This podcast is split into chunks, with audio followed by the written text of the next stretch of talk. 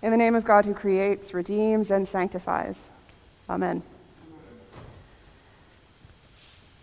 In the gospel this morning, we hear the story of Jesus' first miracle. He and his disciples and his mother, so at least some of his family, have been invited to a wedding in Cana. Now, weddings in the ancient world were huge affairs. They went on for days, weeks, sometimes months if someone was particularly wealthy. And all that time, the guests were fed and cared for at the expense of the host's family. Everything that you could ever want to eat or drink, it was all right there, and you didn't have to pay for any of it. It was filled with tradition. It was an important moment for a family, for their reputation, to show hospitality, to be magnanimous. And at these weddings, the idea was that everyone who came to the feast ultimately was treated like family. There was no difference, no us and them, just family. Now, I'll confess that I love this particular gospel story for many, many reasons, but for today, I want us to put ourselves in the shoes of the servants. So that means that you and I, we are slaves in the household of a wealthy host. It's part of our job to work and to serve at this wedding, which is a very big deal for our master and their family. It's our job to entertain for as long as it goes on and to make sure that they have everything that they need. Everyone is expecting to eat and drink their fill for days, weeks, perhaps months on end. But you and I know that the wine has just run out. And we know that that means trouble. Unhappy people, unhappy host, perhaps some damaged reputations in the community, maybe even verging on a little bit dangerous for us. Maybe the master will eventually blame us. Maybe we get a nice beating for it. Maybe there's a little bit of a riot. Maybe the crowd turns and the whole thing is sort of ruined. And it's into this sort of moment of dis ease, kind of verging on danger, that this guy that no one has really ever heard of shows up, and because his mother says that we should do what he tells us to do, he tells us to fill these huge stone jars with water. With water. Seriously, like that is going to do anything to help. Honestly, that's kind of ridiculous. You want us to fill these jars with water. I want you to imagine with me how, honestly, sort of dumb you would feel going back and forth getting water in, in a bucket, maybe, or in a bowl, bringing it back to the jars and pouring it in carefully, and maybe splashing some over the side and trying to keep it in with your hands, one bucket at a time, filling these huge jars, wondering the whole time will we get in trouble for this? Will we have to just pour it all out anyway? How are we going to empty these out when someone realizes what we've done? Honestly, the servants must have looked and felt ridiculous. Think about it. What Jesus is telling them to do makes no sense at all.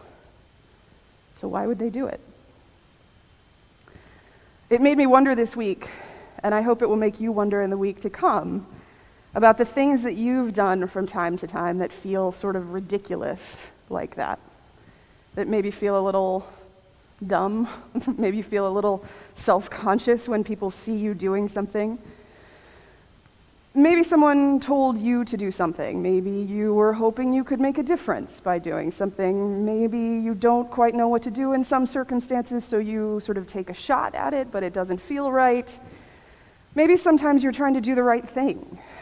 I think for me, sometimes it happens when I I really am trying to take the high road and I feel like somebody else is not. And from the outside, I know that it looks strange and it looks weird, but I'm really trying to do the right thing.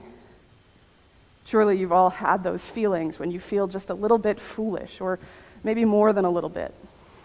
When it just doesn't feel good, but you're, you're really trying. You're not sure why, but you're trying. They must have felt foolish, these servants. Six stone water jars, each of them holding 20 to 30 gallons of water. That's 120 to 180 gallons. It's a lot of water. It's about four bathtubs full of water. And it would have taken a long time, too, depending on how many servants there were, walking to wherever the water was, pouring it in a bucket over time, maybe a bowl at a time.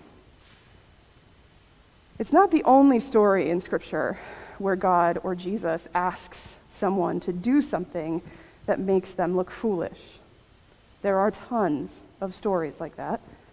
Look at poor Noah, who becomes a laughingstock for building an ark until it starts to rain. Or Sarah, who laughs in her old age when she's told she'll have a child, and then she does. Moses, who can't believe that God is sending him before Pharaoh with nothing but his staff and his words. And then God sends the plagues, and Moses is able to part the Red Sea. Or Joshua, who's commanded to march around the walls of Jericho, or Jonah, who is sent to save the people of Nineveh, who are, by all accounts, not worth redeeming. How about the disciples who are told that they will fish for people? What does that even mean? Honestly, it sounds kind of awkward, doesn't it? How about the women who support this young, fledgling religious movement? Women like Mary Magdalene who use what they have to support this church in the midst of a world that thought that women had no real value at all. How foolish that young church must have looked. That fledgling movement that gives authority and autonomy to women. Any one of a number of prophets and disciples and apostles are told in Scripture over and over again to do wild and foolish things. And they might pause for a minute and wonder about it, but they end up doing it. And it's a good thing they do because God works through them and does something amazing. Scripture is full of these ridiculous looking stories. Chief among them literally, being Jesus, who illogically accepts abuse and pain without raising a fist, an innocent man who doesn't defend himself, who carries his cross without fighting back, does exactly what the world would tell him not to do, and instead lays down his life utterly foolishly in the greatest act of love. The Apostle Paul describes that over and over and over again as foolishness. God's love and God's wisdom is foolishness to the world. And if you look at these stories with the eyes of the world, it's true, they don't make any sense. But if you look at them with the eyes of faith, then the merciful, kind, and overwhelming love of God becomes visible. And the foolishness of the people is their faith that with God nothing is impossible. And whether it's because they hope that's true, or expect that's true, or just can't think of a better thing to do than to carry God's water, it's a very good thing that they do. Because ultimately, through that, God uses their action to redeem and transform. So, in our story this morning in the gospel, Jesus turns all of that foolish water, which sounds ridiculous, into wine. His first miracle. And he doesn't even take credit for it. Only the servants know where, it, where it's come from, and the bridegroom gets the credit. The host benefits richly and never even knows it. A whole crisis so well averted that the host never even knows that Jesus has done this amazing thing.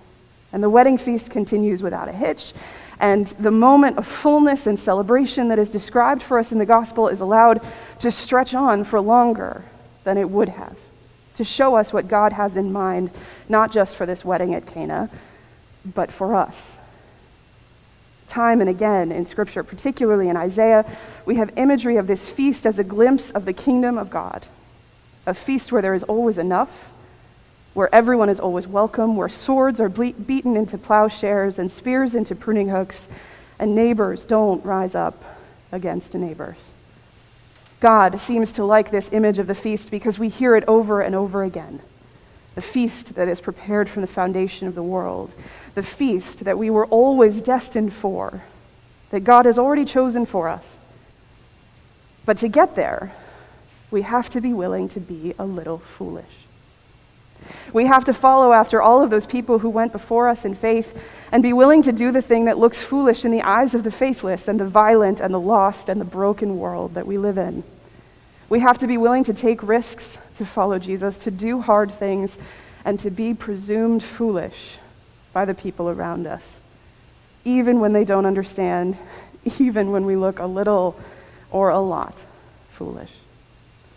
Because we know that God has a plan.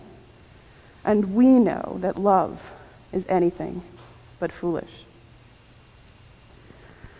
Now, as Christians, I think one of our great tasks that returns to us over and over and over again is that we have to be able to hold this moment that we hear about in the gospel, the moment that we hear about in Scripture, this, this stretched out moment of feasting and peace and celebration, this snapshot of the kingdom that God has prepared for us. We have to be able to hold that moment up against the moment that we live in and measure both of those moments together. We have to be able to measure the moment that we live in against the fullness of God. Because if it's our job to build the table and help God prepare the feast and carry the water that will turn into the wine of joy, then we have to know where we're headed. And we have to know what's broken and who's lost and what needs redeeming. Our world is broken. You need only have watched the news yesterday as horror unfolded in Texas while some of our Jewish brothers and sisters gathered in peace for Shabbat experienced the opposite. You need only look at some of the racial injustices around us, some of the ways that the system is prejudiced against our black and brown brothers and sisters.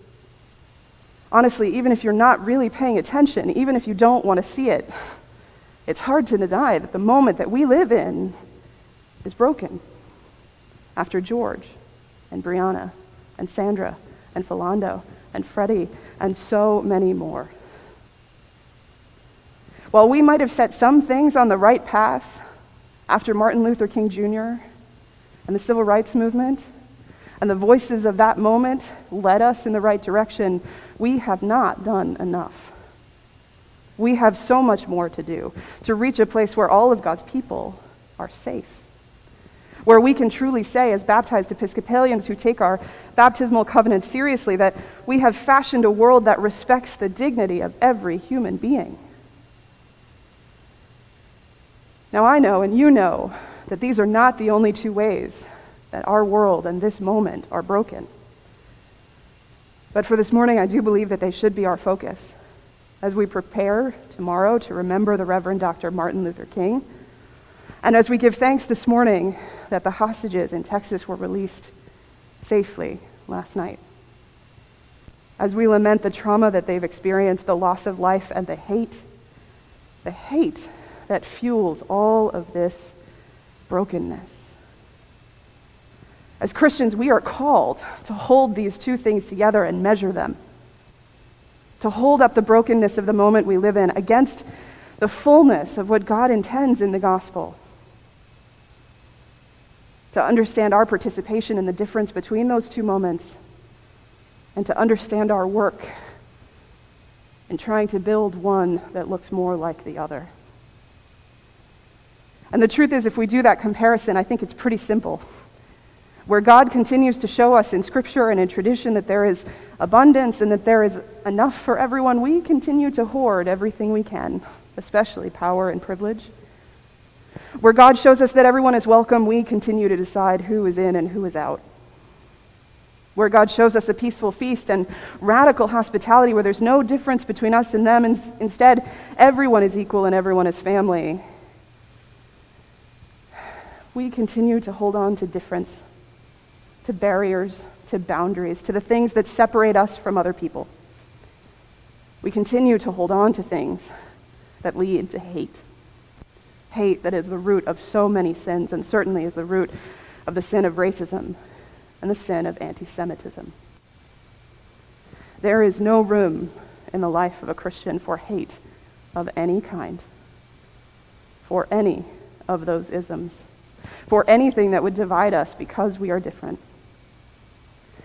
We believe as Episcopalians and as Christians that each one of us is made in the image of God, that each person carries within them the perfect, unbreakable, unlosable, unearned image of God within them.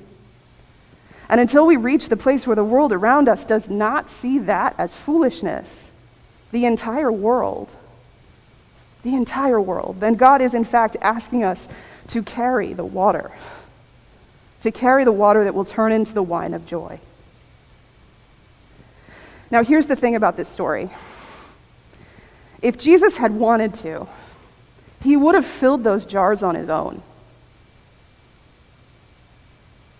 He very easily could have said, No wine. Okay. Great. Done. Wine.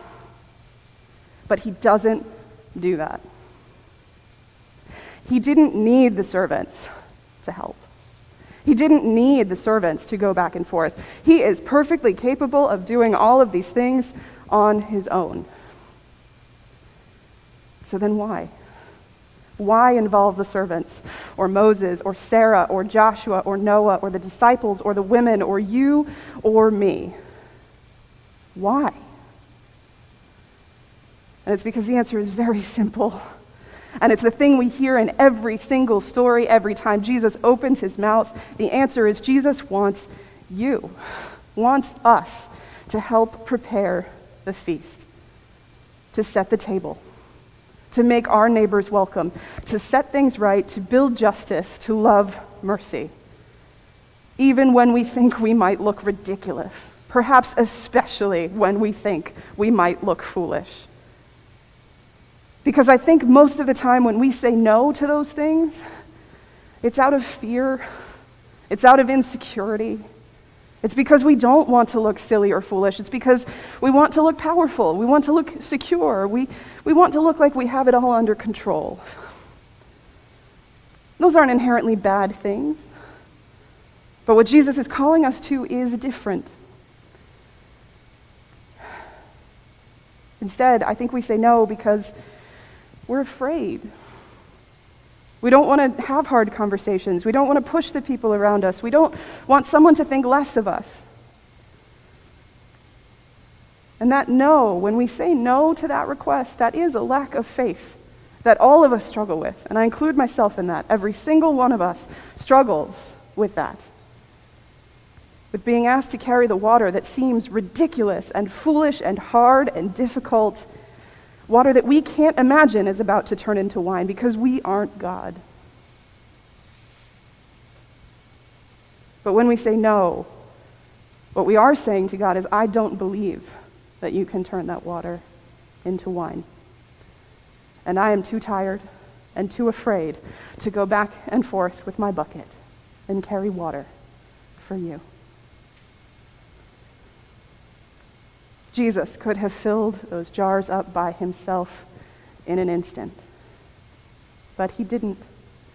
Because he wants you to be a part of the miracle, a part of the gift, a part of the feast, a part of the solution. He wants you to carry the water that will turn into the wine of joy so that you have the joy of giving. To fill your bucket with what you can, to go back and forth with your brothers and sisters, to do the little bit here and there that you can, knowing that alone it would take forever to fill those jars. But together, it is possible. Together, if a group of us do the hard work and chip away at it, if we have the hard conversations, if we aren't afraid, if we work for peace and justice, if we know that the wisdom of God looks like foolishness to the world around us, and we choose love anyway then we can set the table for everyone. Even in the midst of the brokenness in which we live, we can choose to move toward and build the fullness of God. This is not foolishness. Because the God that we serve, the God who asks us to carry the water, has proven time and time again that with God, all things are possible. Amen.